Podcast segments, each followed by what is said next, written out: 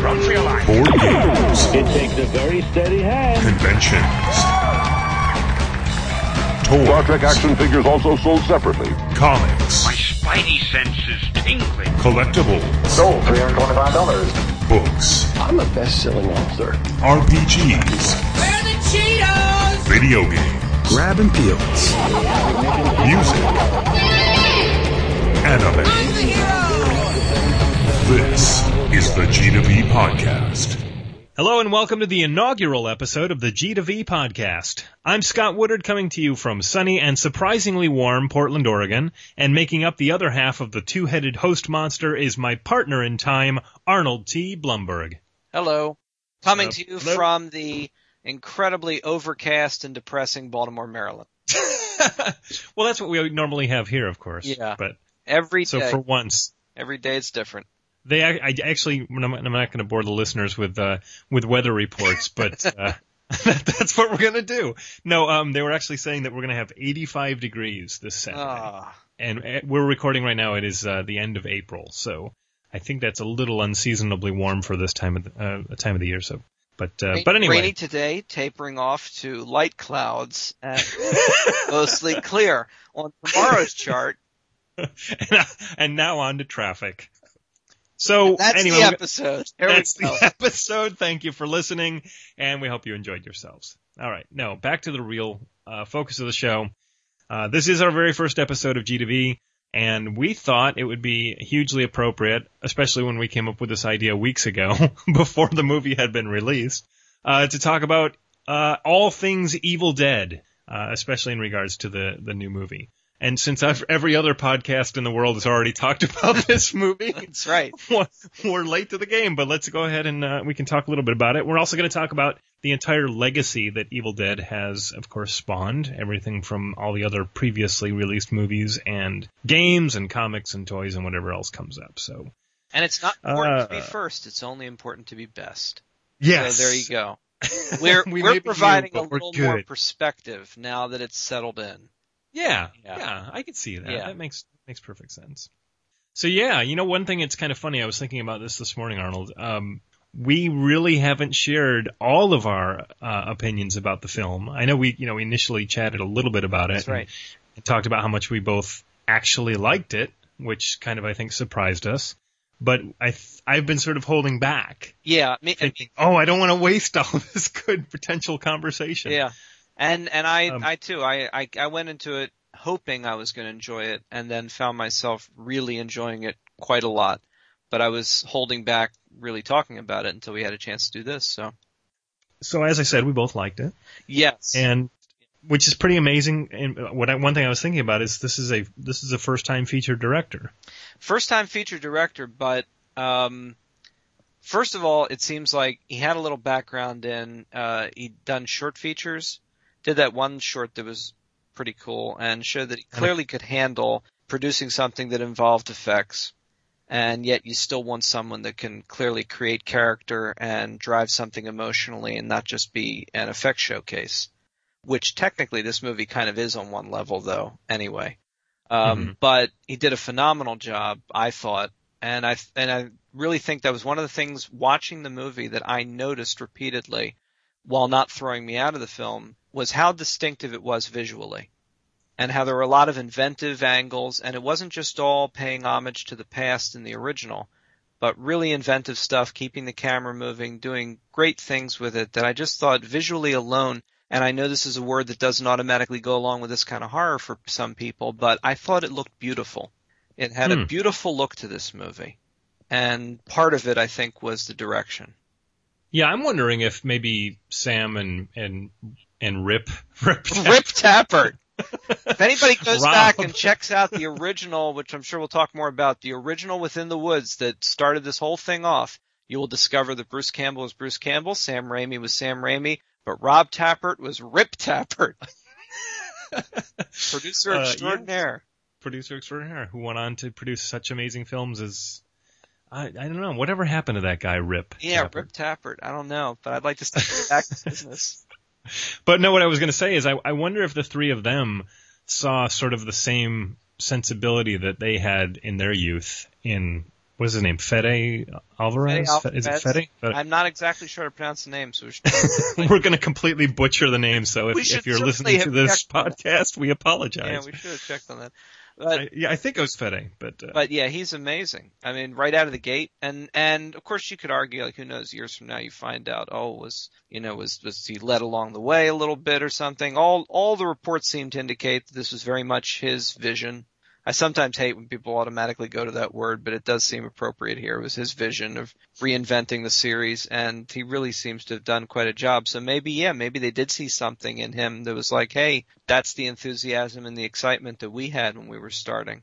did he actually come to them at all in the process? Well, it sounds like what happened is that he had done some work before, and including this one that you can find online, Panic Attack, which is this great little short. I thought it was nice. I mean, it is a, it's great. uh, a like an effects showcase kind of thing, but it's got some really cool little tricks in it, and it's about robots destroying uh, Uruguay, which is where he's from. uh, and uh, he put it on YouTube, and it got attention, and it got attention from Raimi and Campbell, and apparently there was some discussion about him doing some kind of movie project. When, from what it sounds like, they then turned around and said, "Hey, maybe this is the one that we could give the reinvention of the Evil Dead franchise. We could hand it over to him." And he had never done a feature film before.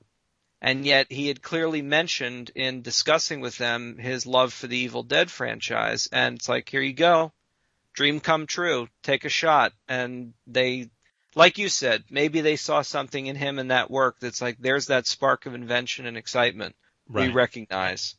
And and it probably was wise to go with somebody like that as opposed to an established director. I think who so. would be bringing too much of themselves to the. I to think the so. And and the thing is though, you've seen too often. I mean, the problem is this is a this is a big trap doing a remake. I mean, we've we've also gone through a period right now of the last 5 to 7 years where we've been, just been buried by horror remakes. And one of the things that I've seen frequently about them that's getting aggravating is how we've seen remakes of Halloween and Friday the 13th and Texas Chainsaw and The Hills Have Eyes and all these movies again and again and again, all this Platinum Dunes stuff and over and over and over again, and they are all identical.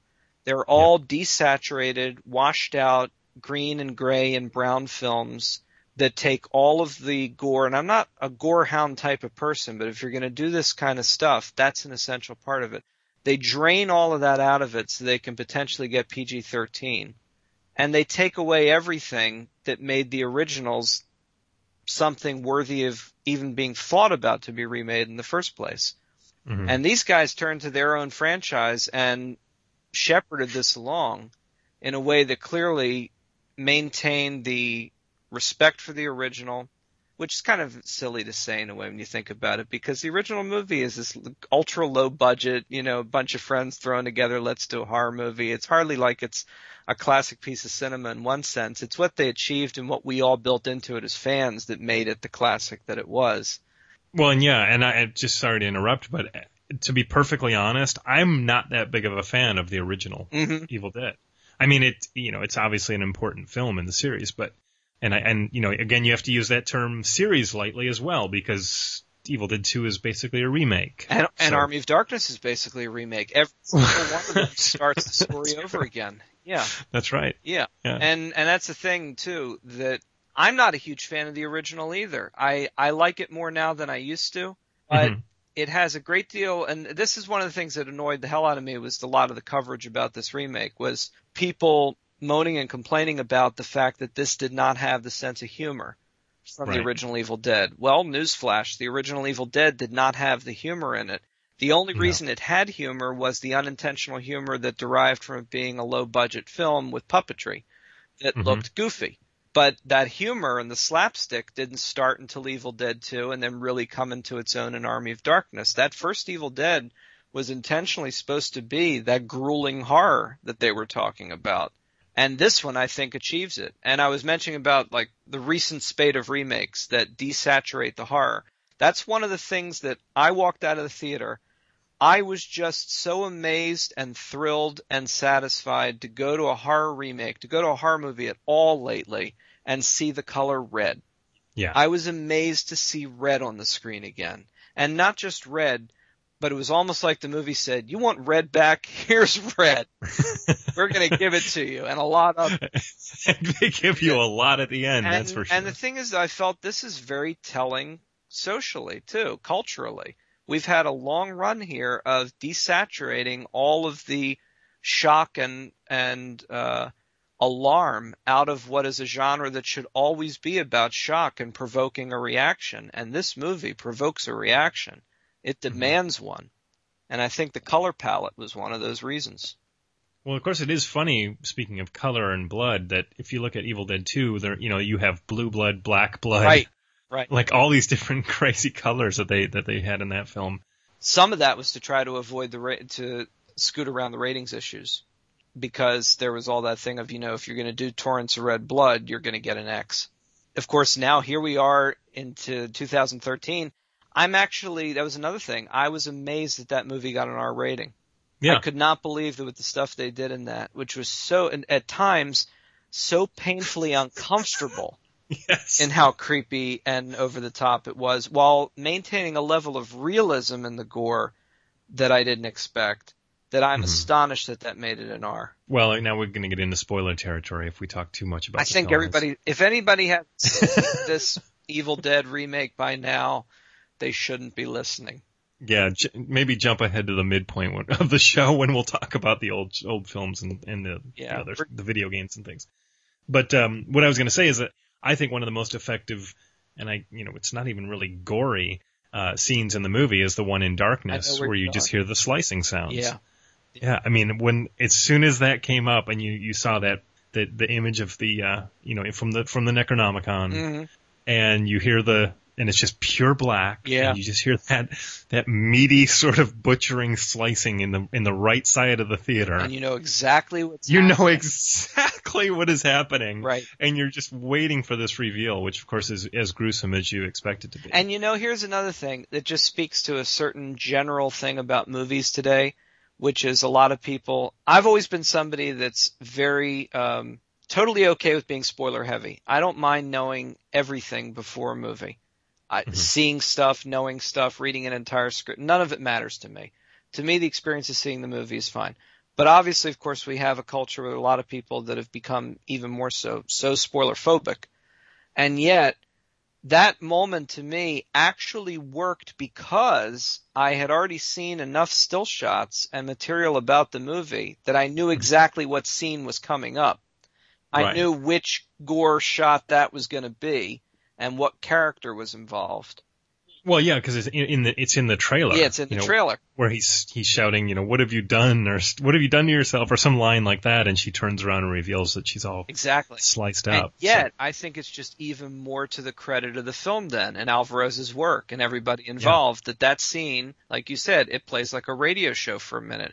It goes totally black. All you hear is this disgusting fleshy cutting, and you know exactly what you're about to see. So in essence, it's almost like it undercuts the surprise. You're not going to be shocked, but it's so much more disturbing right. and uh, and it's brilliant. But then I, one thing that you did say shortly after we both saw it was saying that it did what it needed to do in being that perfect sort of haunted house experience of a movie. I was just going to talk about that. It, I found this movie to be a true haunted house. It felt like you were walking through this thing in, a, in you know Universal the Horror Nights or whatever they do there, or you know some big Halloween event. Mhm. Uh, because not only did you have things like that where you know the lights would come on and reveal some horrific thing that you would shriek at, there there was literally a siren in pieces of the music, which you know it's such a it's such a cliche sound effect to use in a haunted attraction. So when the music would start to build up and you'd hear this this actual siren eh, buried in the track, I was just roaring. I thought it was awesome, and that that kind of leads to another another thing as well. A lot of people are saying how this is such a straight ahead, you know, dark horror film. But it's funny because if you know sort of the the whole Evil Dead legacy, you know the homages, you know the little nods to to, to the older stuff. And I ca I have to say that for most of the movie when I was watching it, I was I was actually kind of smiling. Oh yeah, And it wasn't so much that I was just so satisfied that I was watching a you know a pretty decent horror film. It was also because I realized that this thing does fit in perfectly with that sort of legacy, and it also is absolutely 100% talking to not only the the new fans, you know, hopefully it's going to generate some fans, but it's also talking to us. Yeah. And you know, I mean, obviously the car was there. The car. You know, there's, I know. It's, there's the car. There's um there's certain lines that are said when when they would come up. I I couldn't help but giggle because they were lifted right out of the old film. I think it's Eric Um, who actually says does the thing about you know we just buried uh, did the version of Bruce Campbell's line of just Yeah. buried your girlfriend. Does that sound fine to you?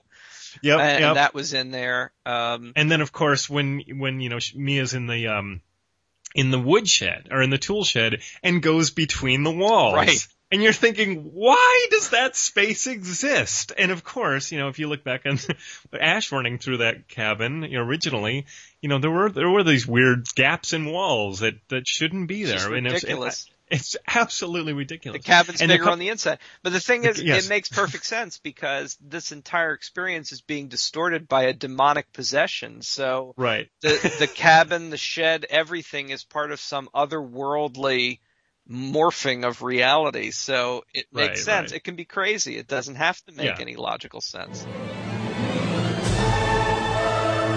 You're listening to the G to V podcast.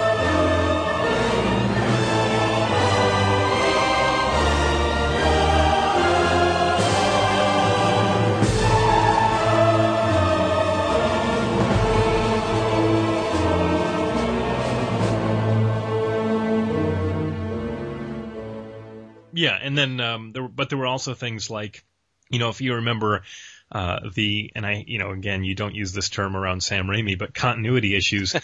um, in Evil Dead 2, you know, Ash would get completely covered in gouts of blood, and then in the next scene, he would have like three spots on his shirt. Right. And they kind of did a few of those in this movie. Yeah. Um, you know, where she, uh, I forget the character's name, the one who sliced her face up. Wasn't she the one who got vomited That's on? Olivia. Yeah. Yeah, and there's a scene where after she gets puked on, there's just like a little bit on her. Yeah, she's all right. It just it goes away. it just kind of, it's you know, it's it's evil. It goes, it goes away. And actually, that was Um, one of the things. There's so many things swirling in our heads, obviously, about this. That was another Yeah. one of the things was when the vomit happened and it's the vomiting on blood scene, and they went to the trouble of making it look like it's more than just blood. Like Yeah. there's something in there too. It's like chunk. It actually made me squirm, and it was weird. And, and it came to a point where we were talking about it afterward. Um, we were saying it's interesting that there's so much really intense, over the top, right in your face gore in this that I mean it's done again. I say beautifully, done with with great skill. A lot of practical effects. There is some CGI, although they said I don't know. They said there'd be none, but obviously they said it would be very little, and a little bit of it, but it's a lot of practical work, and it's very very good. But it seemed like the times where I felt the most uncomfortable were the little things, the mm-hmm. little moments, like the scene where she is in that access section in the shed, the act, the Jefferies tube in the shed. I don't know what the hell that is. Right. And she's crawling backwards and the knife is coming through and it just grazed oh, the Oh, top yeah. of her leg. And and the the thing that came up, we were talking about this after, was sure because you watch somebody saw an entire arm off, you see weirdness like people chewing into their their face with a knife. There's no relatability, but you see Mm-hmm. something skirt over the skin like a paper cut, and that makes sense. The little Yeah. needle thing in near Oh, eye. the, under the eye. It's the oh, little things that yeah, they're the cringing scenes because you can actually relate to that. Right. And somehow we all relate to this the tongue slice. Oh my god, yeah, it's an, that's really uncomfortable to watch. it's not a good, You know, not an easy scene to watch. Yeah. I actually think I was. You mentioned Mia. I suppose we should kind of step back a little bit too and say that one of the things interesting about this is it was a remake. It was about, although it's also being billed as a reinvention, and obviously the car's there, so there's the ongoing debate right now about it, is this in fact a sequel? Because there's really Right. nothing here that necessarily discounts that something of that first film actually happened. But we should probably mention, briefly at least, that this actually has quite a plot structure to it that the first film lacked. Yeah, they give they give more time to having the characters all doing sort of their own little subplot things. And of course, on. instead of it simply being a getaway with a bunch of couples going to a cabin, we actually have the fact that it's an intervention and that Mia's being brought here because she's a heroin addict. right, And initially, when that news got out, a lot of people, including a lot of fans, there's that inevitable backlash of, really? Do you really need to add some kind of, and yet when I was sitting watching it, I felt like not only did that work brilliantly, but in essence, it created a thematic level to this movie that made it so much more meaningful and that anchored all the gore and insanity. So you could say, yes, there are a lot of people out there going to say, oh, why would you want to see a movie with this kind of horrific stuff and the blood and people cutting themselves and everything? How could you watch that kind of crap? And it's, and it's hard to debate those kind of people because they don't get the idea of horror symbol and metaphor. But meanwhile, this movie is very meaningful. The entire Yeah. movie is a metaphor for kicking a drug addiction. totally, She yeah. does that through the entire film. She's reborn at the end of the movie. And you, you could actually say that losing the hand is losing the addiction. Losing the you know, addiction. Finally, Yeah. that that piece of her is gone. And of course, that also has you know that shows us how um, the actress basically portrayed three characters in this movie. Right. I mean, it, possibly even more if you really break it down. But you know, you've got the you've got the the heroin addict, and you've got the victim, and then you've got the hero. I don't know. I was pretty impressed. Yeah, I mean, Mia, I was surprised by, depending on what function she was actually performing in the plot, Mia at different points in the movie is Ash, Ash's girlfriend Linda, and Ash's sister. Hmm. And she goes through experiences that can be mapped to all three of those characters from the original movie. And yet there's also her brother in this movie who sort of looks Ash like, but he never quite is an Ash type character really. She's really the Right. one that's our our main hero. And it's, I don't know, I was I was very impressed also. Not only was I impressed with Jane Levy as an actress doing all this stuff, which must have been pretty intense and yet probably also a lot of fun. Yeah, I really got a sense that she was having a good time. But uh she gets to be almost through the entire film a villain and then also get to play the hero at the same time. Right. And certainly at the end. And and I just uh, I thought it was very impressive. I Mhm. thought they found the right person, basically, and who knows how that kind of alchemy works with casting, but they they found the right one for her. Yeah. Oh, yeah. Absolutely. I mean, and of course, at the end, you you, you are looking forward to seeing you know what she's going to do next. And I mean, not even not even within the confines of Evil Dead, Yeah, no, that right. universe. I mean, you know, I'd I'd I'd be I'd like to see more of her, you know, in other films or whatever. Yeah, I mean it's very clear that they've got the idea now that with the success that this had, it can continue on with Mia's character. Yeah. And she's got her chainsaw now, so she's she's set. By the way, it was, it was it was it was my wife Stephanie, I think, who actually pointed out to me that when he buries her at the end, it's in a red dress. And in Mhm. certain ancient traditions or in certain traditions, red dresses symbolize purification and rebirth. Oh wow. Yeah. So That's deep. yeah. So she's re like I was saying before, so she's reborn at the end of the movie. She's reborn clean. She comes out no longer addicted anymore. And that whole thing is like there's the embodiment of everything she's fighting that she did to herself.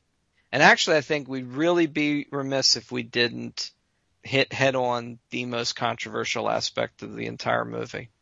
We've got to Which we've got to talk is- about it. We've got to talk about the tree rape scene. Oh yes, of course. We have to. It's quintessential Evil Dead. It is absolutely. It had to be there. It had to be there. Rob Tapert has been quoted. He actually told them it has to be in there. And it's the tree rape scene has been always one of the most memorable, one of the most controversial and still iconic moments of the original Evil Dead. And certainly over the years garnered its share of attacks for perfectly justifiable reasons. It's pure exploitation. In the original movie, it has no purpose whatsoever except let's just do everything we can to shock and alarm and screw with people's heads. And and it happens and it happens to his sister, Ellen Sandweiss's character, Mhm. and then she runs back to the cabin and that's the end of it. And in this movie, it happens to our lead. It happens to Mia. And it happens differently. Because first of all, they spend a lot more time on it. They make it a much more explicit and deliberate scene. They incorporate another female figure into it, a demonic possessed creature that seems to be facilitating it. And suddenly, and I, I have to say, I know there are a lot of people out there that probably feel even worse about it now, or that why'd you even put that in, or how dare you bring that back, or how dare you make that even more significant. Personally, I thought it was amazing that they took something that was pure exploitation in the original and actually made it a plot point in this one. It's the means by which she is actually possessed. Yeah. Oh yeah. And that thing inserts itself into her. yeah, and to me, it was again this amazing symbol of she's been doing this to herself with drugs. Mm-hmm. She's been injecting herself. She's been penetrating herself with poison. And there it is right there again symbolically. It's what she's been doing to herself and it's part of this whole drug addiction arc. And I just thought it was brilliant to actually make that mean something rather Hmm. than just be exploitation. But I know a lot of people would still have a lot of problems with it.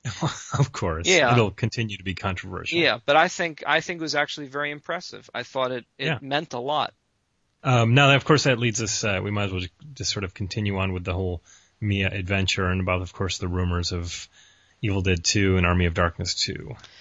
Shortly after this movie um, started making records and doing really well, there was the inevitable announcement about they're already working on planning Evil Dead 2, which would be the follow up to this one. And then I think it was Bruce Campbell and a few others have mentioned the fact that, well, if they go ahead now with Evil Dead 2, Evil Dead Mark 2, number 2, and Evil Dead 4, the long discussed, constantly asked of Sam Raimi and Bruce Campbell until they're disgusted by it, are you ever doing a fourth one? Now they're talking about that again, and then have the two parts of the franchise meet in a seventh movie that would be Army of Darkness 2. That's the, or 3. That would, that's, I'm losing numbers. But that's apparently the general idea right now, and, and it sounds like it's half reality and half them just sort of, you know, screwing around with interviewers. But considering how well this did and how well it was received, it could happen. And apparently, Well, I could. Yeah. I was gonna say I, I'd put money on on Evil Dead 2 for sure. Yeah. I mean, we're definitely gonna see that. and hopefully Alvarez will be doing it right now. Um, Yeah. The idea is he is. Uh, I would much prefer that. And then, yeah, I'm not so sure about the Army of Darkness 2. I mean, because the only thing is, is that if if they would were to do that and to join the universes, Yeah. that would mean that Evil Dead 2 would have to start to they'd have to start introducing humor Right. because it, you couldn't have this shocking transition of having Mia's world, which what, what we've you know what we've just seen with Ash's world, just sort of collide and just Yeah. stomach that, unless Ash tones down or she you know they elevate the humor. Well, he is older, so I could actually see it working with a slightly more toned down version of Campbell's kind of. do you think that performance. Sam and Bruce would really want to do that? I guess not. no, I guess not. no, Um, unless well, I mean, you know, obviously, drag you know, drag me to hell was was Sam saying he really wants to do more humor horror. Yeah, that's so- true. And we did get a little bit of Bruce at the end there after the end credits, which was Yeah, Kinda silly and completely- unnecessary, completely unnecessary scene. yeah. It would have it would have been cooler if it actually felt like it had anything to do with the actual narrative rather than just him appearing full face just to be there. Sitting in a room, Yeah. sitting in a room by a desk lamp. Oh, and by the way, that's the thing too, is that uh and then like the DVD Blu-ray inevitable release will have all this stuff on it, of course, but there's already something from this Evil Dead that's missing. Uh, which they deliberately took out because they wanted to keep all their options open for the sequel. Mhm. And if you've seen the posters for this Evil Dead remake, and if you saw the original trailer and a lot of the still photos that came out for promotion, then you saw that image of what looked like Mia trudging down the street after everything's happened. That mm-hmm. 1st poster has her walking away from us. And that was intended to be the final, one of the final shots of the movie. They, they actually shot an ending for the film that doesn't appear in the movie, in which she's walking down the street at the end and gets picked up by somebody, and the guy's asking, are you okay? and I'll get you to the hospital. And the last shot is her looking up at us and her eyes are black or whatever and you realize it's still in her. And they cut that entire ending, which exists and I guess will be an extra because they realized, well, that locks us into something then for the sequel that we're not sure we want to do.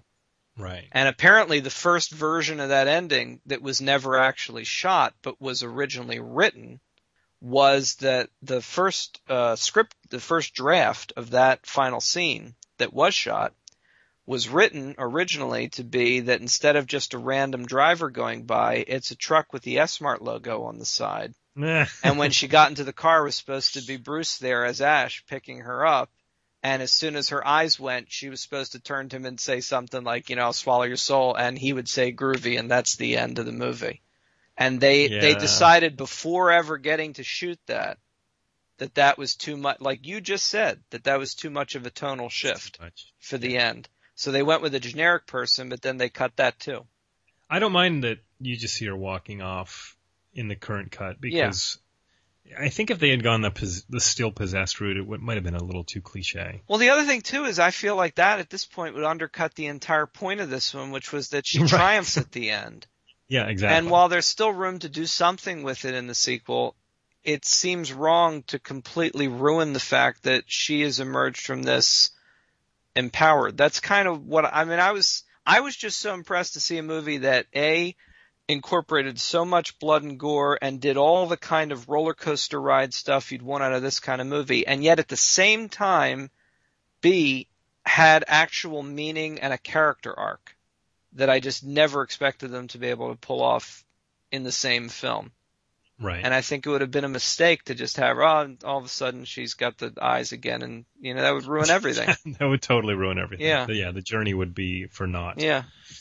Um, well, I think I think we've kind of covered most everything about the new film, and we've tossed in a little bit about the old. Um, I do want to read. I thought these were pretty hilarious. There were some YouTube comments that were underneath the trailer, and I just had to read these to you because I'm sure you haven't read these. But I there's only I only have three. I only have so much time in the day to be so overwhelmingly angry at humanity. No, no, no, you're gonna So- love this. Okay, so uh, and uh, the first one, uh, it's by somebody who calls himself Sensomania. I don't know Sure. But it says, I actually thought this was rubbish and far-fetched. Weapons conveniently appeared next to people to kill themselves with. Mhm. There was also way too much gore. You'd think that in this day and age, they would just make sure remakes are better, not just add more blood and vomit. Rubbish. Just my opinion. it is indeed just that person's opinion. I mean, you could. I the only thing in there that is rings at all true is his comment about the weapons conveniently appearing next to people, Ah, but which is just typical of the Evil Dead universe. Yeah, and and again, it's one of those arguments that to me is always insane, which is where people draw these bizarre lines where they feel this far and no farther. It's Yeah, like you're already in a universe with demons possessing the living and the dead and creating a warped reality where apparently you can't escape the woods and the cabin's bigger on the inside and you can't really get it's all strange. But the fact that a weapon might appear near somebody in order to use them, oh, I'm sorry, that strains credulity that's too much. That's too much. I can't. I can't go that way. It's really no. I'm sorry. And, and no comment about the fact that the nail gun wasn't connected to anything. yes, you told me And that. wouldn't actually work but it's a unless it was connected to a. gun. It's a de- it's an evil nail gun, Demonic nail gun. That's right. Uh, all right, uh, here's another one. Um, this one is by um, it looks like M M Devers six six six. Okay, well, that uh, or is that MD Evers six six six? automatic Uh, sounds very authoritative. And I'm I'm gonna edit this. Oh, okay. All right. Always, always the effing same. Creepy kids and lullabies, hysterical acting, and running around the woods. That's the entire comment. You know, I just really don't think this movie is for that person. I really, you know, didn't have to see it. It's always the same. Yeah. Always. Yeah. Not not acknowledging the fact that so much is probably based. I mean, it has been inspired by those original Right. movies. Right. So, but and it's tropes and and- motifs that get played out time and again. But you know, at the same time as that person was in the theater, there was probably like a nice romantic comedy they could have gone to see, or Woody Allen's latest movie might have been out. I don't know. There's one every Yep. year. So, you know, you don't have to see it. It's alright. You can just not. All right, here's another one. Uh, this is Are, Tom. are any of them positive? I'm getting to it. Okay. Alright. Hey, this one is yeah, and I only have I have two more. Okay. Okay. Uh, this one is Tom. Looks. I don't know if it's Tom Brider or Tom Bride RX. So Tom Bride Doctor. They can get in touch and let us know how Yeah, exactly. uh, he says, or she. I'm assuming it's a he. It's Tom. Yeah. Go try and find another horror movie that comes close to Evil Dead. You won't find one in this day and age. Horror movies have been seriously lacking. Movies like this are definitely a breath of fresh air. That is exactly how I felt leaving the theater. Yay for Tom Bride's Yes, right. RX. Yes, he is. got it. He or she is correct. That is right. No, that's, and then one more. that's what. Oh, sorry. I actually said that. I said that. I said this was like a breath of fresh air coming out of this because, like I was saying about the red earlier, just that Right. if I'm going to see a horror movie, I want something that horror is about pushing boundaries. It's also Mhm. about daring people to deal with things they don't want to deal with or to look at things they don't want to look at. And there's Yeah. too much sanitized horror right now. So, Totally. yeah, good one. Good one on that one. And then one last one is by uh, uh it's Daniel Kadir. Yeah, Uh, OMG, I love Star Wars. that's good. Okay, was- excellent. it actually was a comment under the Evil Dead trailer. That's right. So, That's right. You know, you got to get that in there. Yeah, I know. Sometimes, you know, these things are bursting out of you and you just can't wait until you get to the Star Wars clip on YouTube in order to post it. So you They're land so on rare, the nearest thing yeah. and it just happened to be the Evil Dead trailer. he couldn't hold it in anymore. Don't go away. More of the G2V podcast is coming right up.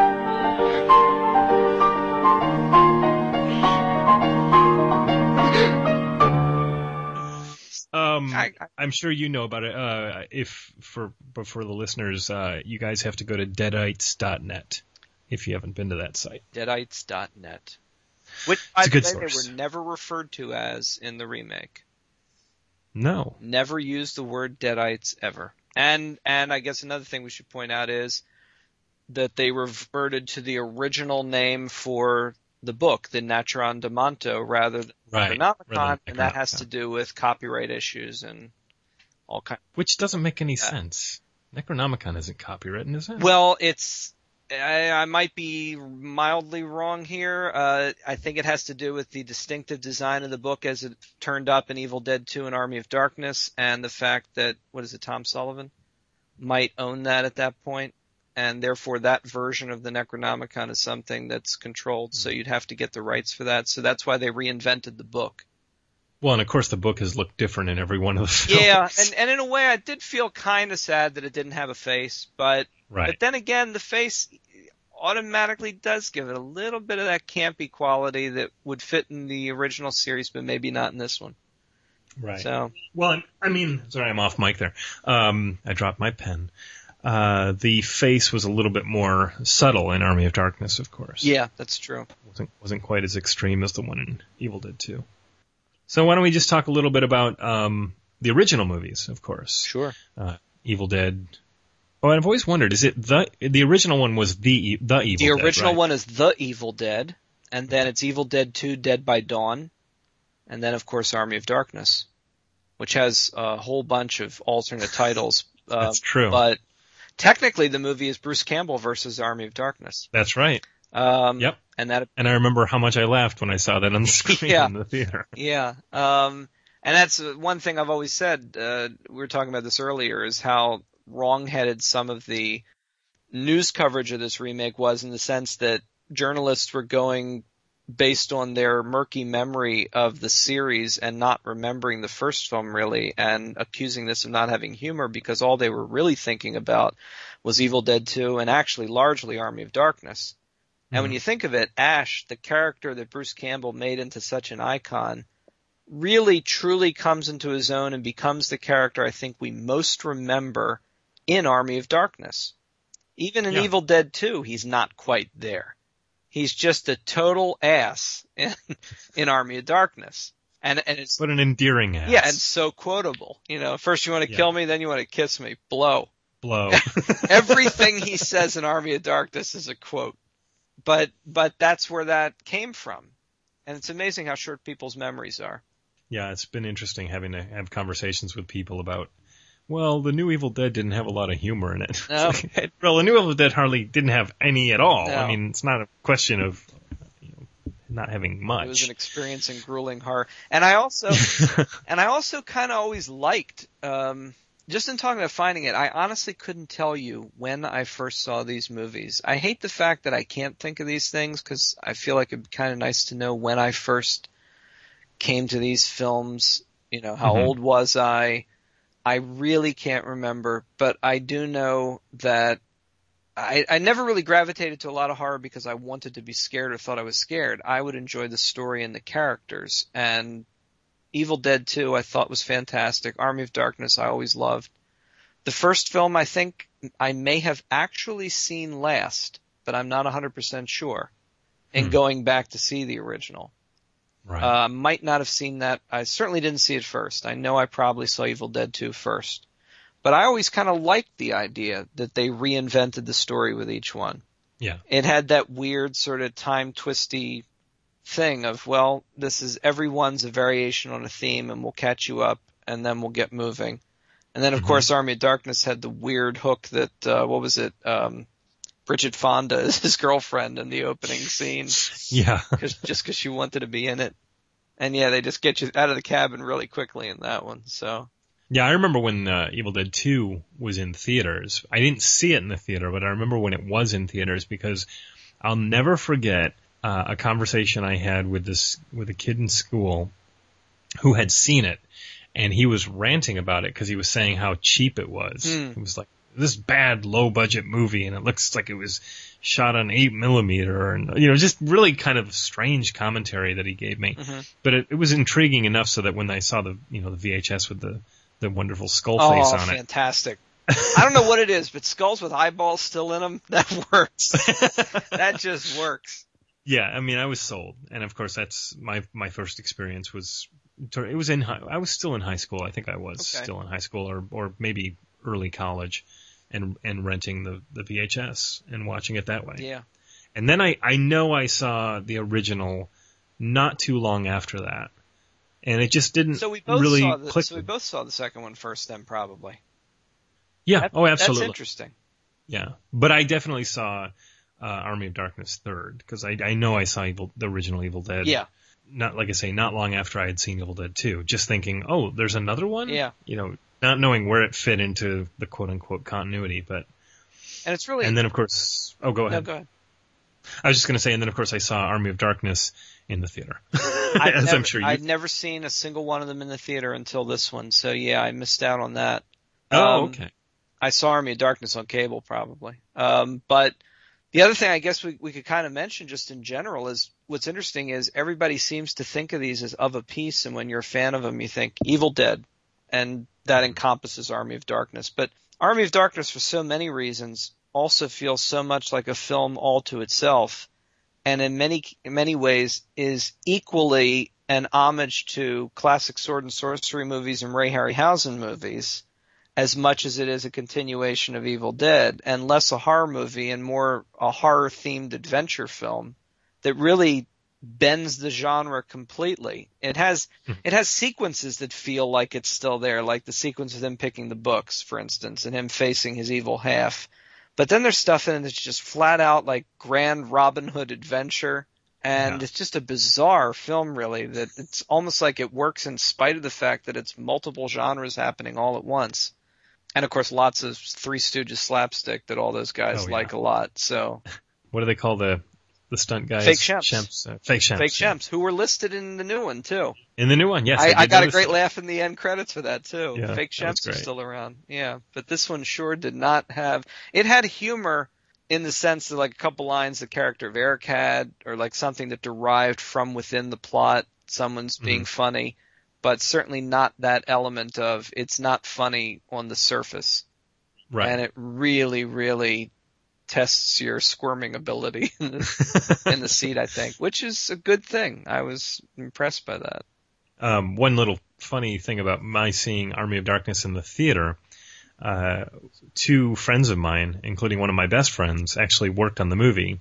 And uh, one was craft service. I think actually they were both doing craft service. But then he, uh, my friend Kevin was actually uh, a deadite in a couple of Oh, scenes. awesome.